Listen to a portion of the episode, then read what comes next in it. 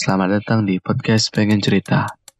Di episode kali ini, Pengen Cerita akan membahas lagi tentang kisah-kisah horor kamar kos. Kisah ini ditulis di situsnya Mami Kos.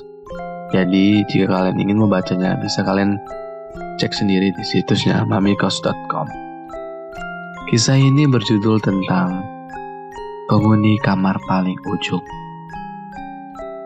Kisah horor ini dialami oleh temanku Sebut saja namanya Anita. Anita ini adalah seorang mahasiswi di sebuah universitas swasta. Ya dari kecil Anita emang orangnya pendiam sih. Temannya juga nggak terlalu banyak. Gak heran kalau selama menetap di kosannya, Anita jarang banget, bahkan nggak pernah bergaul dengan tetangga kosnya atau orang di sekitar kamarnya. Bukannya sombong, Anita memang bukan tipe mahasiswi yang suka bergaul dan ngobrol dengan orang lain. Ya selama kuliah kegiatan sehari-harinya ya hanya kuliah, pulang, dan berdiam diri di kamarnya. Malam itu, Anita sedang mengerjakan tugas kuliahnya. Jam di dindingnya udah menunjukkan pukul 10 malam. Tiba-tiba, pintu kamar kosnya diketuk oleh seseorang. Jelas Anita sangat kaget. Siapa yang mengetuk kamarnya malam-malam begini? Dia nggak punya banyak kenalan. Apa mungkin itu ibu kos? Yang ingin menagih uang sewa. Tapi masa ya malam-malam begini? Karena penasaran, Anita pun segera beranjak untuk membukakan pintu. Dengan hati-hati, ia membuka pintu. Ketika pintu dibuka, di depan pintu berdiri seorang wanita, kira-kira umurnya sama lah dengan Anita. Dia mengenakan baju seperti piyama.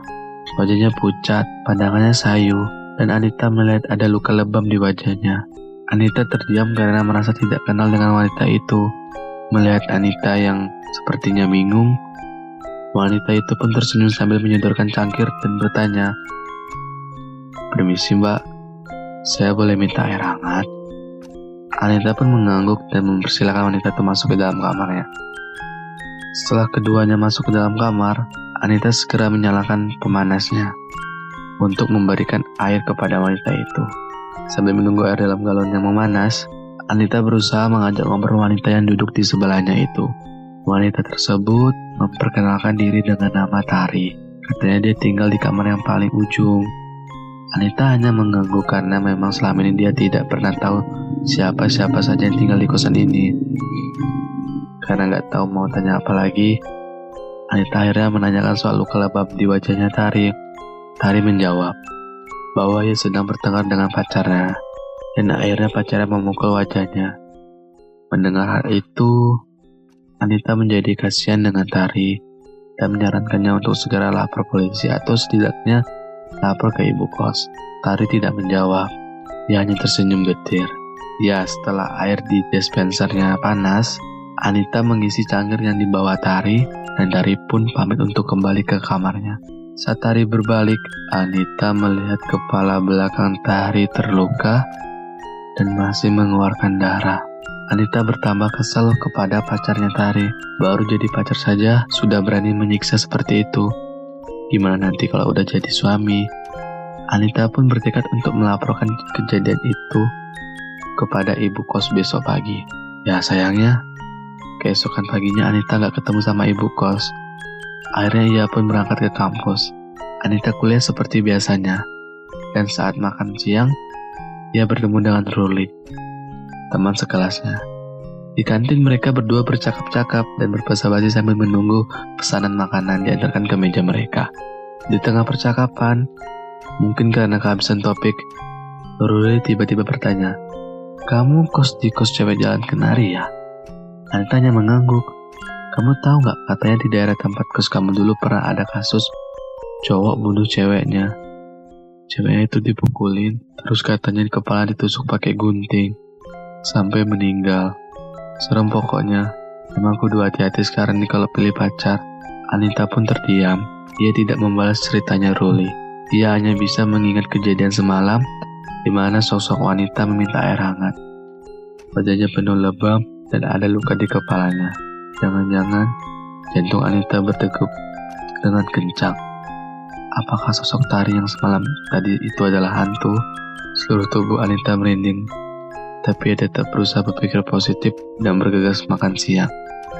agar bisa balik ke kos secepatnya. Sampai di kos, Anita makin tak karuan pikirannya karena teringat sosok tari semalam. Menyebut ia tinggal di kamar paling ujung. Anita melihat sendiri tadi kalau tidak ada kamar di ujung lorong tempat kosnya. Ada cuma gudang, dan gudang itu digembok dari luar. Gemboknya pun sudah berkarat, Tanda kalau gudang itu tidak pernah dibuka dalam waktu lama. Sepanjang sore hingga malam, Anita hanya bisa terdiam, keringat membasahi tubuhnya.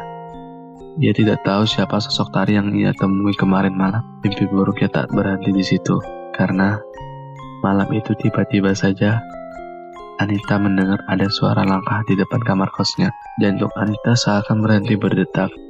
Ia ketakutan, tetapi ia harus memeriksa asal suara itu. Perlahan-lahan, Anita membuka sedikit gorden jendela kosnya. Apa yang ia lihat membuatnya hampir pingsan. Di depan pintu kamarnya, berdiri sosok tari, wanita yang sama dengan yang ia temui tadi malam. Tetapi kali ini bukan piyama yang ia kenakan, tapi gaun putih panjang dan lusuh. Tubuhnya penuh bercak darah dan ada sebuah gunting menancap di kepalanya. Sosok tari menatap ke arah Anita. Ia tersenyum dan seketika itu juga darah mengalir di sela-sela bibirnya. Melihat pemandangan mengerikan itu, Anita langsung menutup tirai jendelanya. Tubuhnya gemetaran dan semalam itu Anita tidak bisa tidur. Ia hanya berdoa dan berdoa.